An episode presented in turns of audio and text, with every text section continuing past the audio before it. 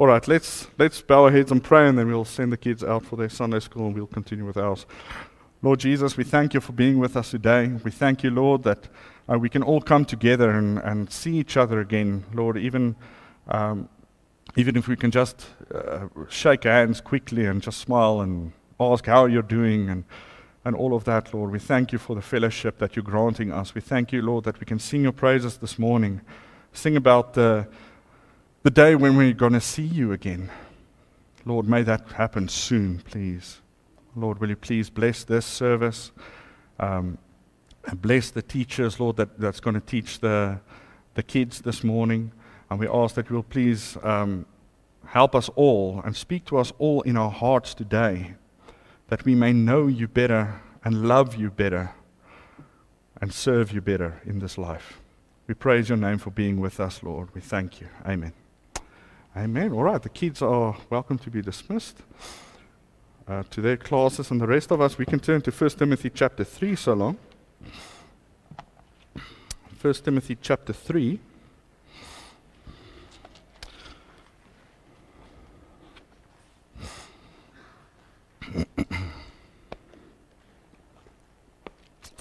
First Timothy chapter 3 and today we're going to continue our study of this of this epistle um, as we've been doing now for months on end. And I, I don't know about you, I've, I've really been enjoying this so much, and, and I, I almost want to say even more so this past week. Um, it's sometimes difficult to put these lessons or the sermons together, you know. You, you've got everything in your mind, sort of what you want to say and, and what you want to go through, but then to order, order it gets hard, and, and, and to string it together so that it actually makes sense to somebody else that's, that's difficult for me. So I hope today makes sense and that it would be a blessing to you as well, um, as it has been to me. Now, I'd like to briefly remind you about the context that we find ourselves in here in 1 Timothy chapter 3. Now, you will remember we came down to uh, verse 17 last time, and Peter is giving us some great instructions on how to live a godly life when you're going through some suffering, and especially unjust suffering.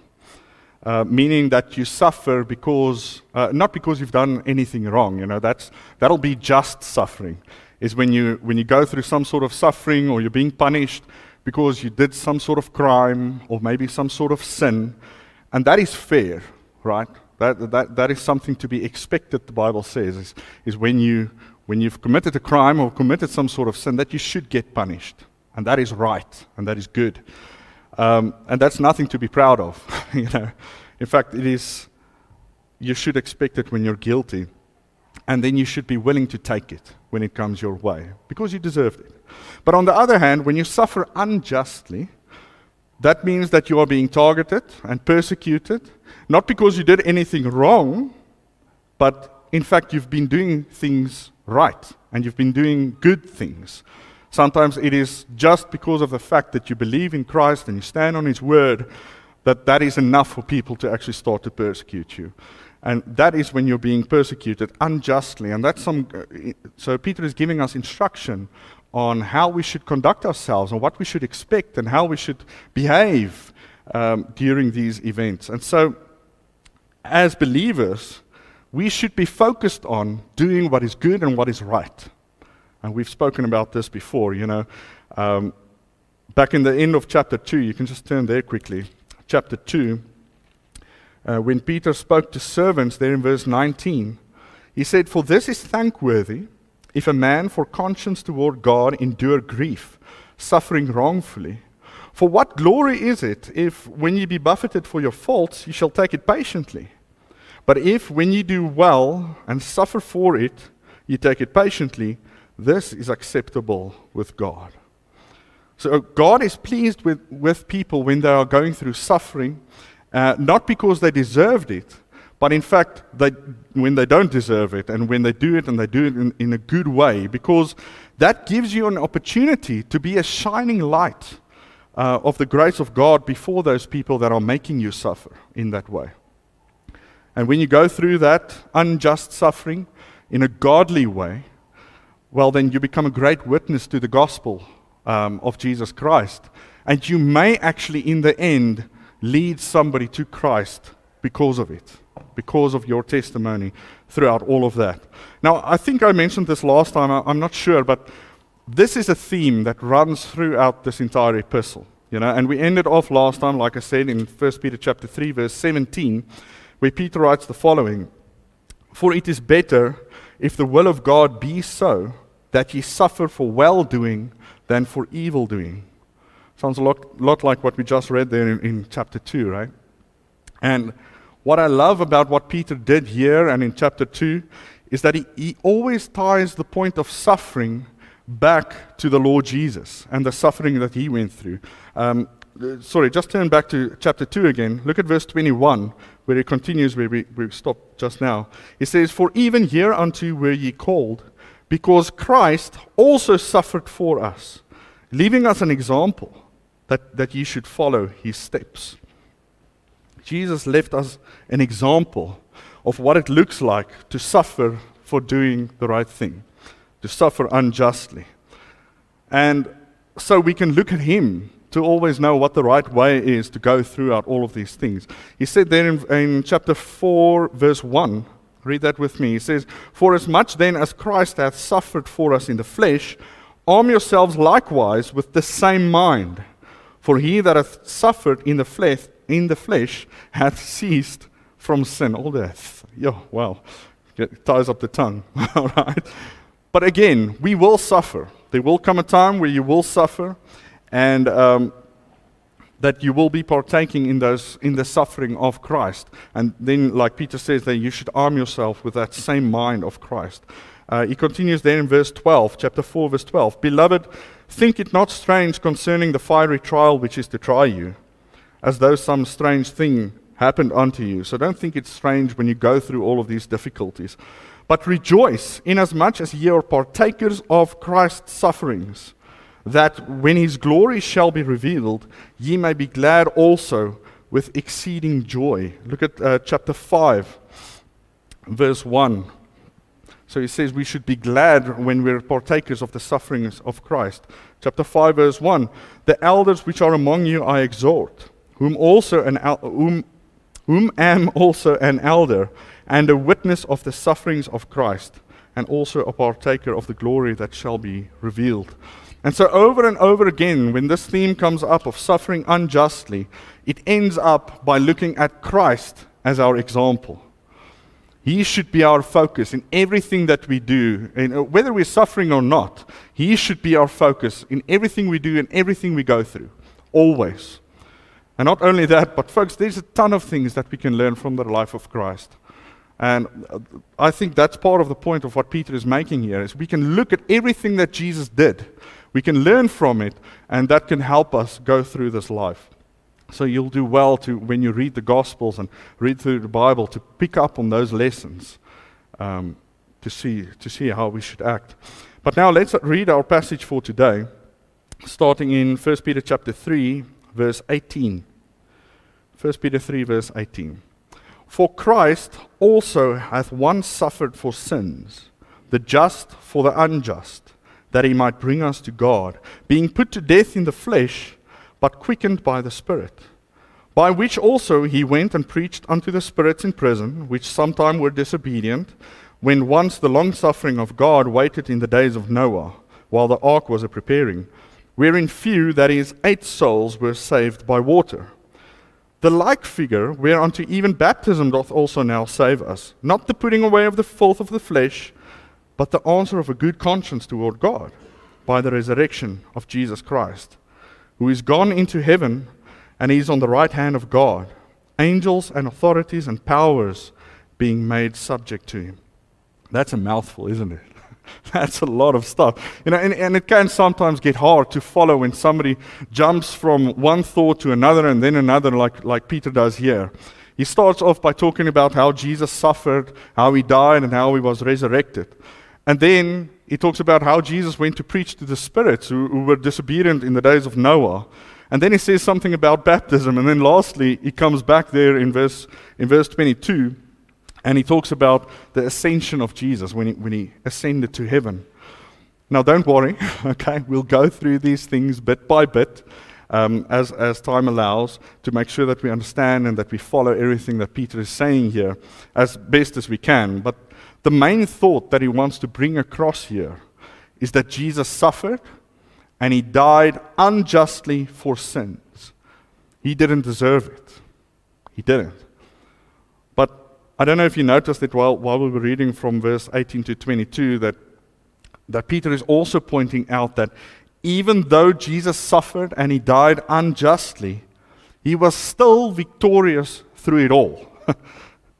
because he rose again from the dead. And he went and he sat on the right hand of God. He says there in verse 22, who is gone into heaven and is on the right hand of God. That's the position of power. And all of his enemies are made subject to him, even those demons that, that played a part in, in him suffering in the way that he suffered. Even them, they are subject to him. That's the point of this entire passage. Is Jesus won? He won. He's victorious. He suffered and he died in the flesh, but his spirit was still alive, as he says there in verse 18. And so, as his lifeless body hung there on the cross, he already went to the spirits in prison and proclaimed his victory over them. he won. He was entirely victorious. And, and that should give every believer that is going through some sort of unjust suffering a lot of hope and a lot of confidence, knowing that in the midst of that suffering, God is still victorious. That's, that's, that's what Peter's trying to bring across here. And remember that through Christ, isn't that Romans 8? Through Christ, we are more than conquerors, aren't we? Because he already won it all. And so let's start here in verse 18 today. And I think that's the only verse we're going to look at today, to be honest, um, just for time's sake. But verse 18. He says, For Christ also hath once suffered for sins, the just for the unjust, that he might bring us to God, being put to death in the flesh, but quickened by the Spirit. That's the gospel, isn't it? That's the gospel. That Christ who is the holy and just one, the one who never did or said anything sinful, and even more than that, if you think about it, he never even thought any sinful thoughts. He was completely just, he was completely innocent, he was completely righteous, and he suffered for our sins up to the point of death, paying the ultimate price on our behalf, the just for the unjust, as he says there. Now, I'd like to start to pick this verse apart, starting from the beginning, of course, uh, where Peter writes, For Christ also hath once suffered for sins. That's verse 18. He suffered only once. You see that there? Christ also has once suffered for sins. He will never suffer for sins again, ever. I think we get that. I think we understand it. But to really understand the significance of the statement, we need to sort of teleport ourselves back to how things worked under the old covenant. We need to be reminded of that because back then, the Jews had to continually bring sacrifices, you know, to atone for their sins. There's a sacrifice for this type of sin and for that type of sin. And then, then there was this big sacrifice on the Day of Atonement that was brought that um, was supposed to cover all the rest of the sins. I, I read during my study for this that during the Passover time, about 250,000 lambs were slaughtered as sacrifices. That's a lot, folks. I don't know if you've ever seen 250,000 lambs. I have never. I don't think I have. And then the next year, they will do it all over again. They will slaughter them again. And because the blood of those animals could never completely take away any of those sins, they had to continually keep on sacrificing, sacrificing, sacrificing. It just, it just couldn't work. And now, after years and years of these sacrifices, and millions and millions of animals dying as sacrifices, Christ comes and he dies only once. Only once. And that was enough for everybody of all time. Only once. Now, back in the book of Exodus, we read how God first gave Moses instructions on how the tabernacle should be built. I don't know if you remember that.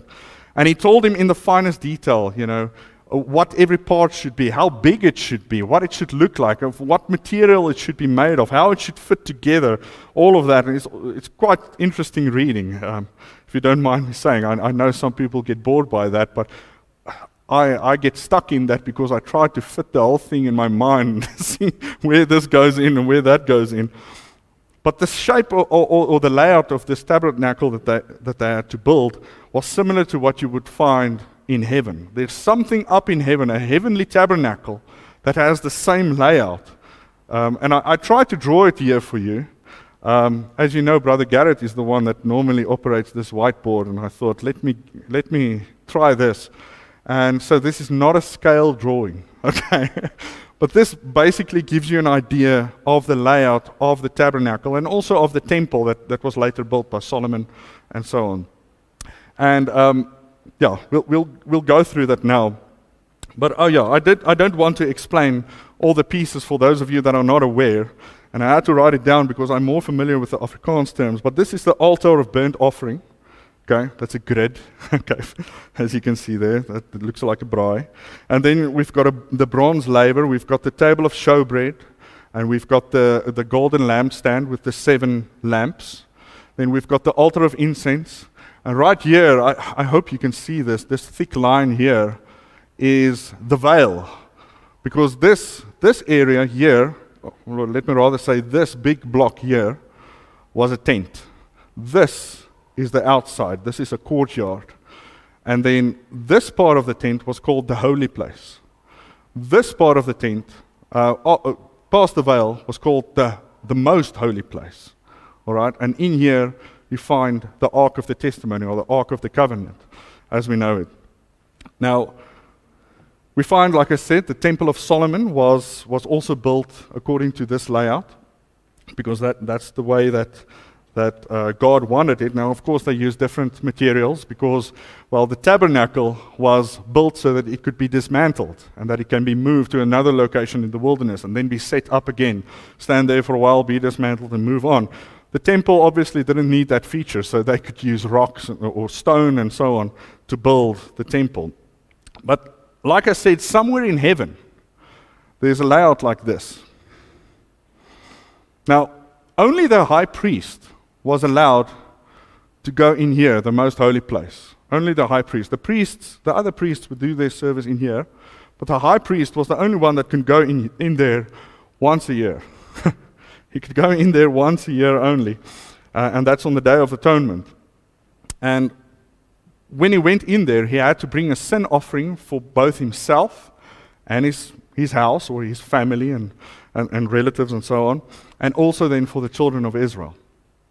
Now, I'd like for us to look at that offering, so you can turn so long to, to Le- Leviticus chapter 16. Leviticus 16. Uh, and w- I'd like for us to look at the, the offerings that he had to bring yearly to um, to the most holy place uh, on the Day of Atonement. Now, we re- we'll read about three things here as you find that, which is first how he needed, like I said, how he needed to atone for himself and for his family. And then we'll read about how he had to make atonement for the people of Israel and even for the tabernacle. And when I say tabernacle, I'm talking about this whole thing. He had, he had to make atonement for that, even. And then lastly, how the sins were transferred to a live goat and that the Lord chose, and the goat was left in the wilderness. So if you found Leviticus 16, let's read verse 11. Leviticus 16 11. And Aaron, now Aaron, just for those that are not, not filled in, he was the first high priest. Okay, so we're, we're getting instructions on what the high priest should do, and Aaron was supposed to um, give this to the next high priest, and the next one, and the next one down the line, and so it goes on. So th- these instructions stick. Verse 11 And Aaron shall bring the bullock of the sin offering, a bullock is a bull, which is for himself, and shall make an atonement for himself and for his house, and shall kill the bullock of the sin offering, which is for himself. And he shall take a censer full of burning coals. A censer is like a bowl. And he should take it full of burning coals of fire from off the altar of the Lord. So he would take some coals from here, put it in the censer, and, and his hands full of sweet incense, beaten small, and bring it within the veil. So he's got the incense in his hand, and in the other hand, it seems he's, he's got the censer, or maybe he walked twice, I'm not sure. But that's, that's what he's got. Verse 13 And he shall put the incense upon the fire before the Lord, that the cloud of the incense may cover the mercy seat that is upon the testimony, that he die not. And I forgot to draw this in here. There's the mercy seat on the ark of the testimony. So, this smoke of the incense was supposed to cover all of that. Um, that was verse 14. And he shall take of the blood of the bullock and sprinkle it with his finger upon the mercy seat eastward. And therefore, um, oh, sorry, and before the mercy seat shall he sprinkle of the blood with his finger seven times. So on the mercy seat and before the mercy seat. Um, north is this way, if I remember correctly. I wanted to draw that in, but I'm north of the of the um, tabernacle here. Verse 15. So you, have got an idea now. That, that's the first sacrifice that he had to bring was the blood of the bull, and that was for himself and for his, for his house. Verse 14. Oh, sorry, 15. Then he shall kill the goat of the sin offering that is for the people. That's the next offering. He brings it for the people of Israel.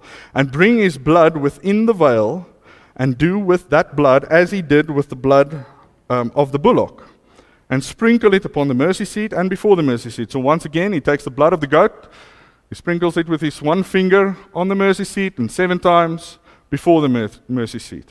Okay, you got that, verse 16.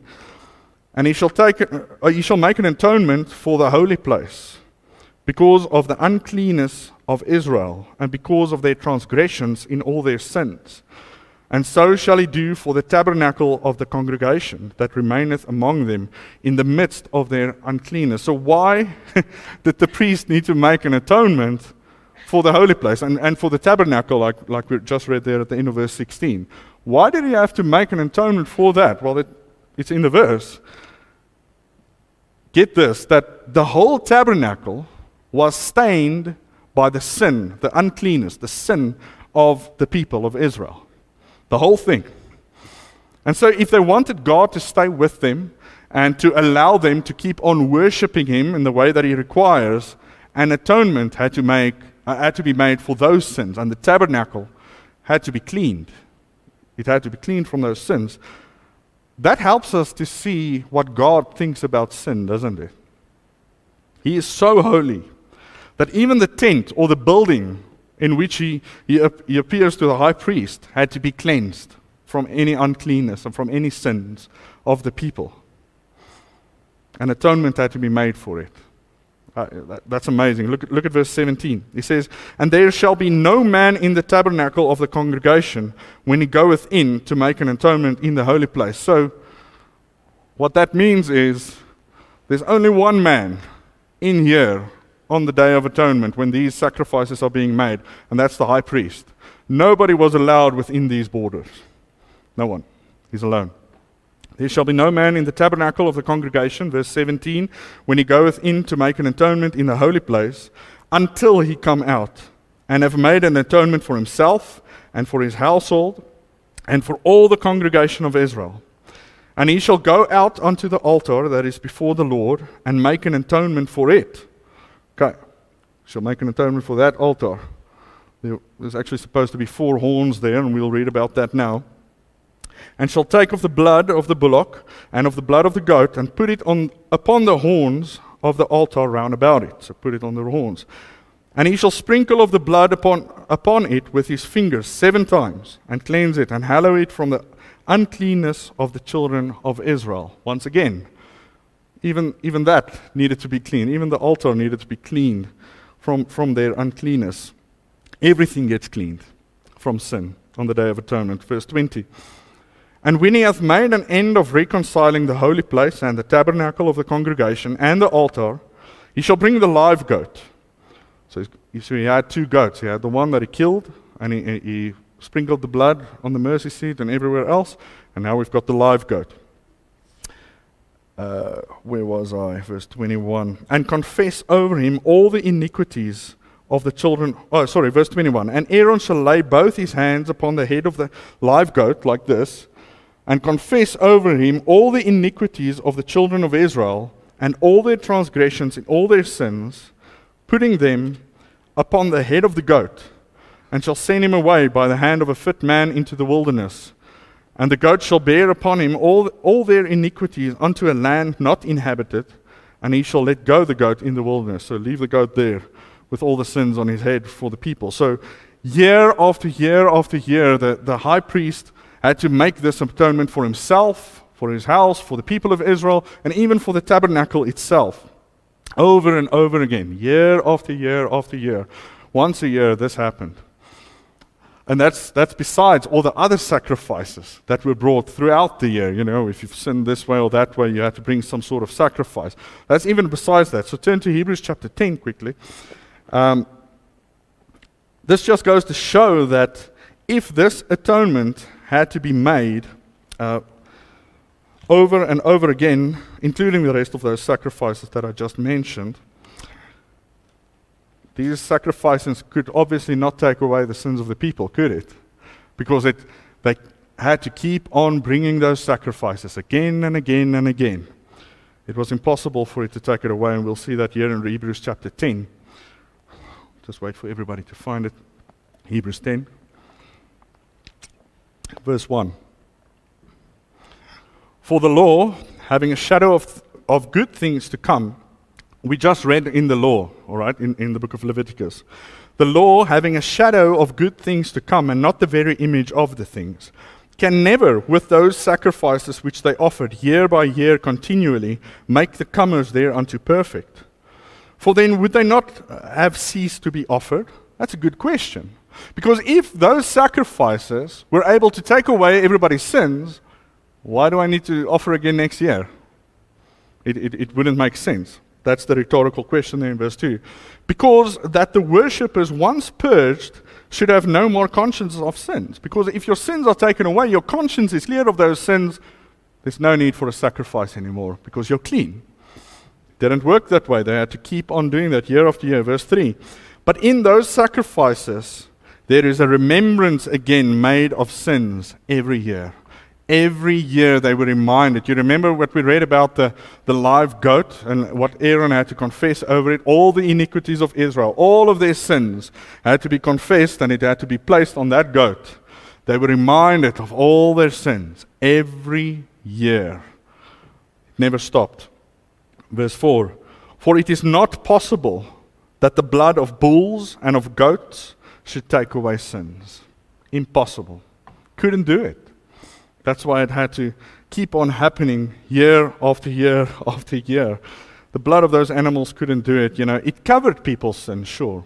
The blood did cover their sins, couldn't take it away, couldn't do it.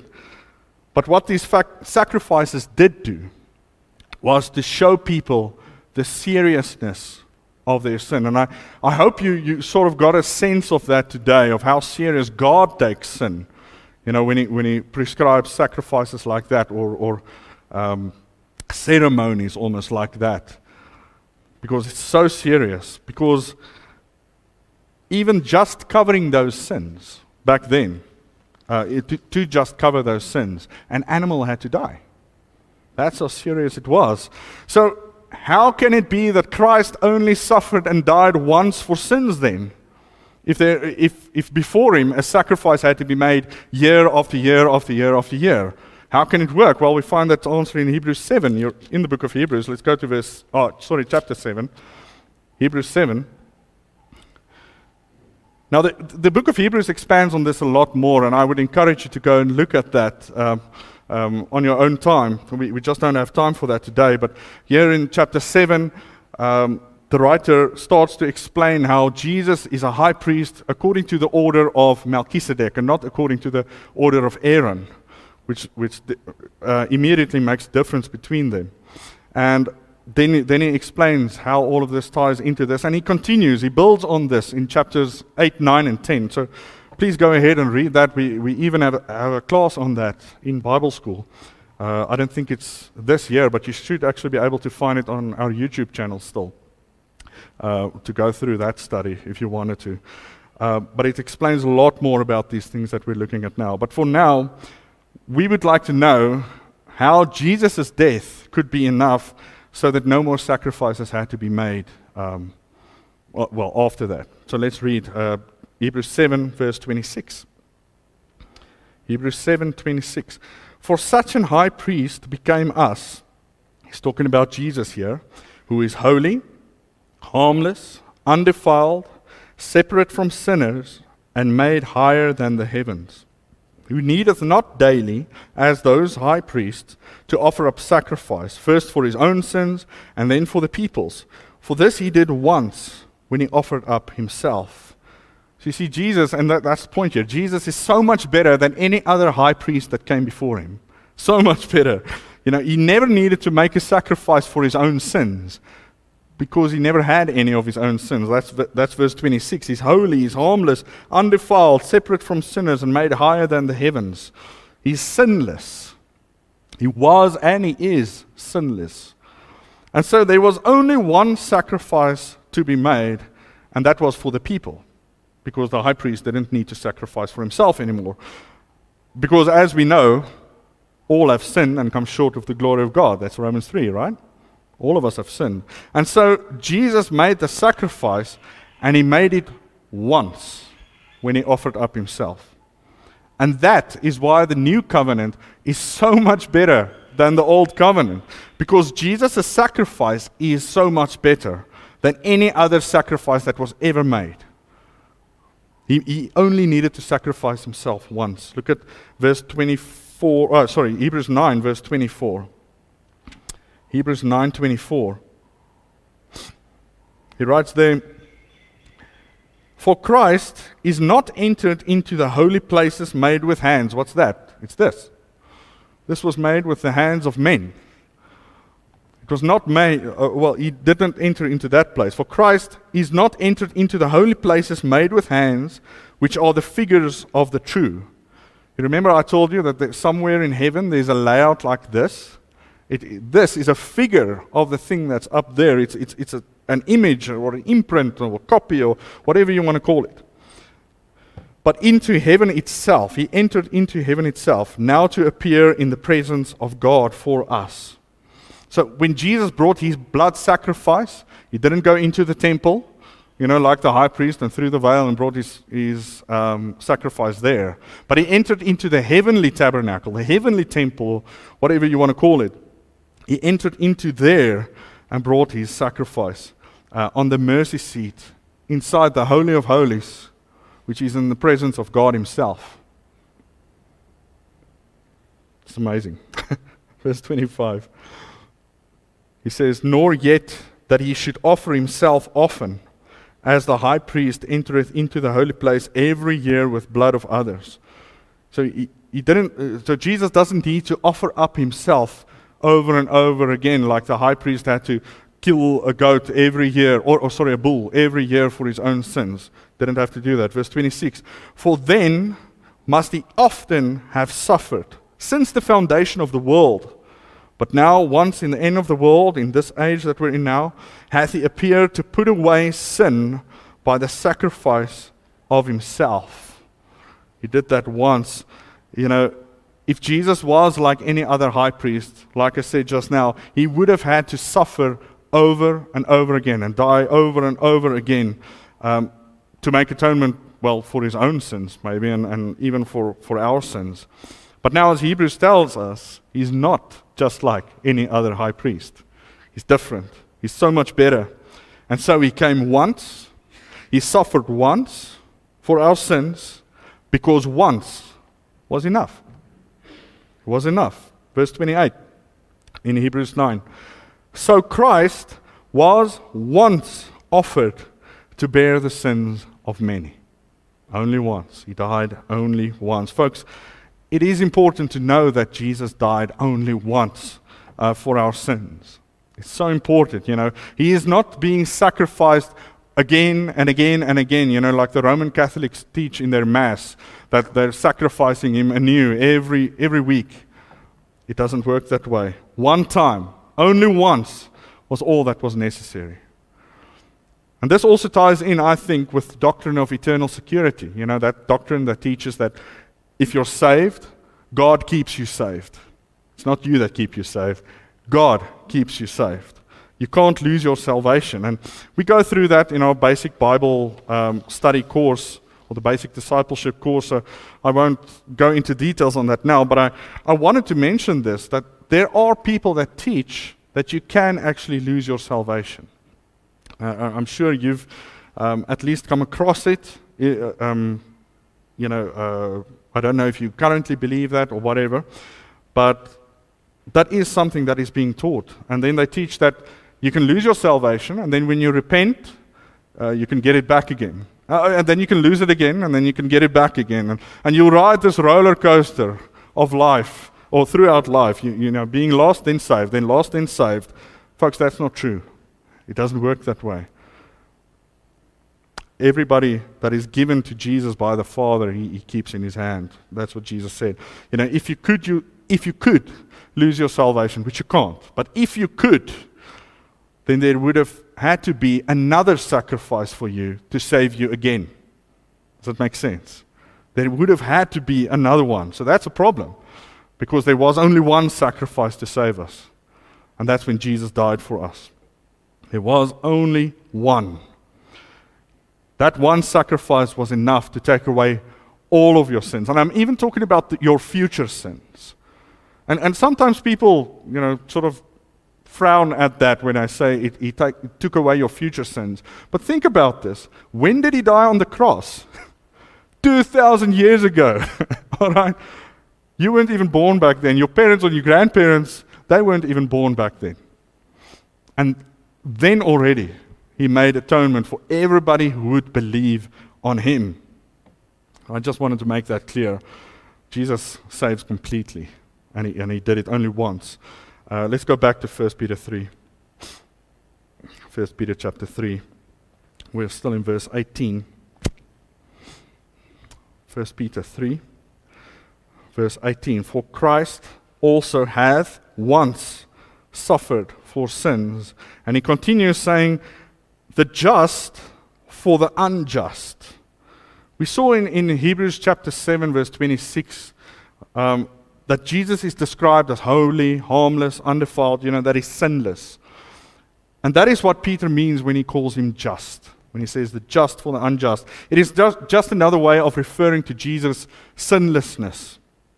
Now, I'm not going to go into detail on that today. Garrett actually did a great job about this last week. I don't know if you were here or if you had a chance to listen to that sermon.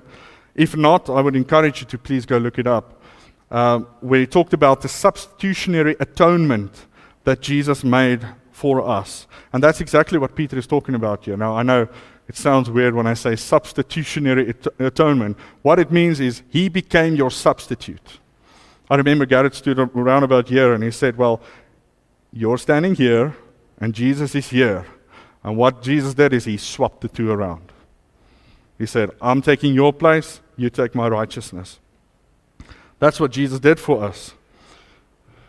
He died on our behalf, the just for the unjust. We are the unjust. We are. Because unlike Jesus, we are not sinless. All of us have sinned. You know that. You know that. Every, everybody, every one of us in here have committed countless sins in our lives, haven't we? That's the truth. You know, and, and with those sins comes a penalty, obviously, that needs to be paid. You can't just get away with it. Sin, sin, God can't just let sin go unpunished.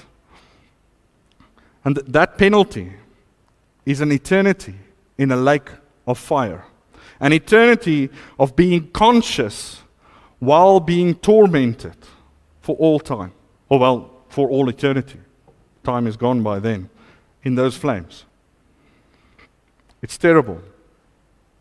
And you see, that's why Jesus willingly came to take our place because he doesn't want us to go to that place. It wasn't designed for a, designed for a human being to go there, it was designed for the devil and his angels It wasn't designed for us. You know, Peter says in, in chapter 2, verse 24, talking about Jesus, his own self bare our sins in his own body on the tree. The just for the unjust. That's what he did. The just for the unjust. He traded places with us and took our punishment on himself, and he gave us his righteousness. He took our sins and gave us his righteousness. That, this is perfectly summed up, you know, in 2 Corinthians 5, verse 21, which reads, For he, that's God, hath made him, Jesus, to be sin for us, He made him sin for us, who knew no sin because he was innocent. He never did any sin. That we might be made the righteousness of God in him. Now, like I said, I won't go into more detail on this, but please, if you, if you can find that sermon, please go and listen to that. But the point here is that he took our place. So that, Peter continues in verse 18, the just for the unjust, so that he might bring us to God. That was the only way that we could ever go to God. Ever. That's the only way. Because our sins separated us from God and it made it impossible for us to have access to Him. If you think about this veil, nobody was allowed in here. Only the high priest once a year. Nobody else was allowed in here. It was impossible to go there. The sin brought that separation. That's why the veil was necessary. And you will remember that we read in the Gospels that when Jesus died, that veil was torn from top to bottom. You remember that? That veil, which only the high priest could go into, was torn.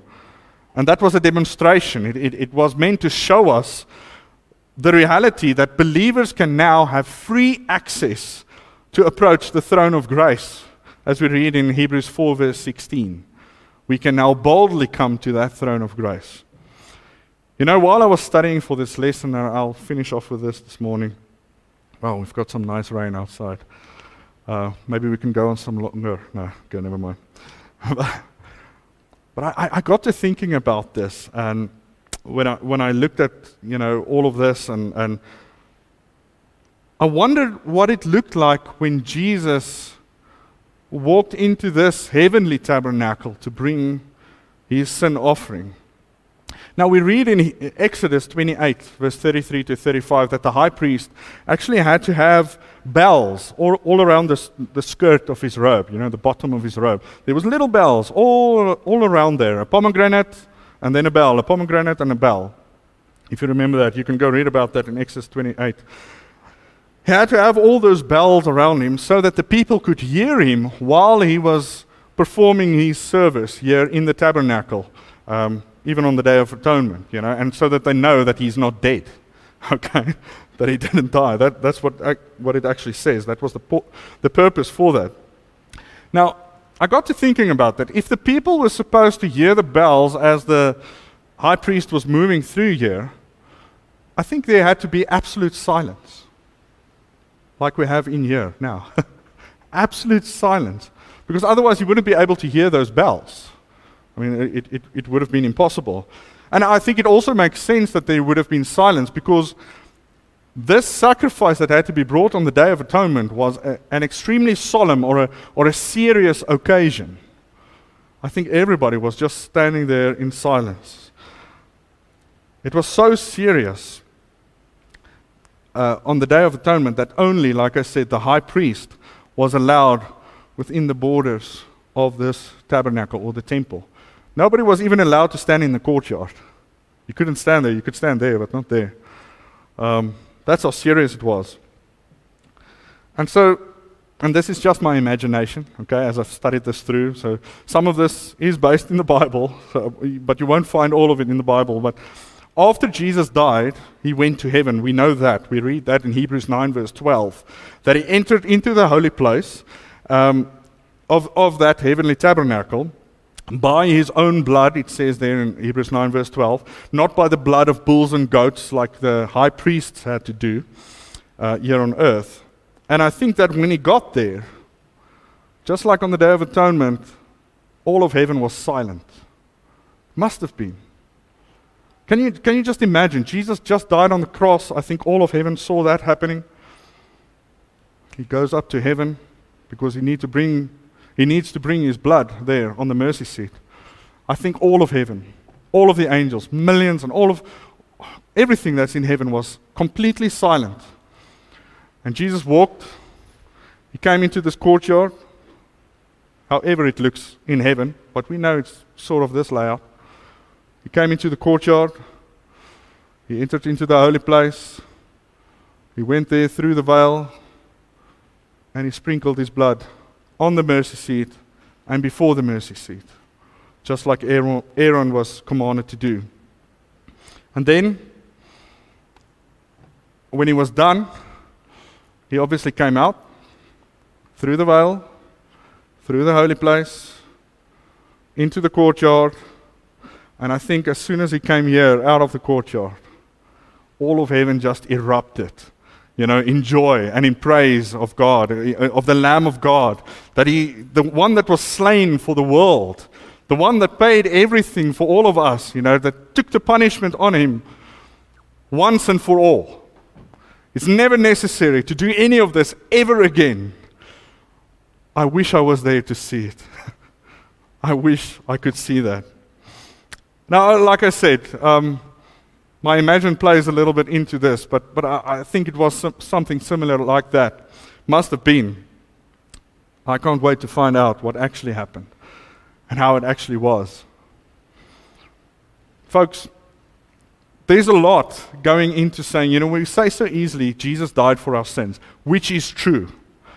There's so much behind that. There's so much. Don't think it's just this, um, oh man, what's the opposite of deep? Shallow. It's not just a shallow statement saying that um, he died for our sins. It's true and it's wonderful. It goes so much deeper than that.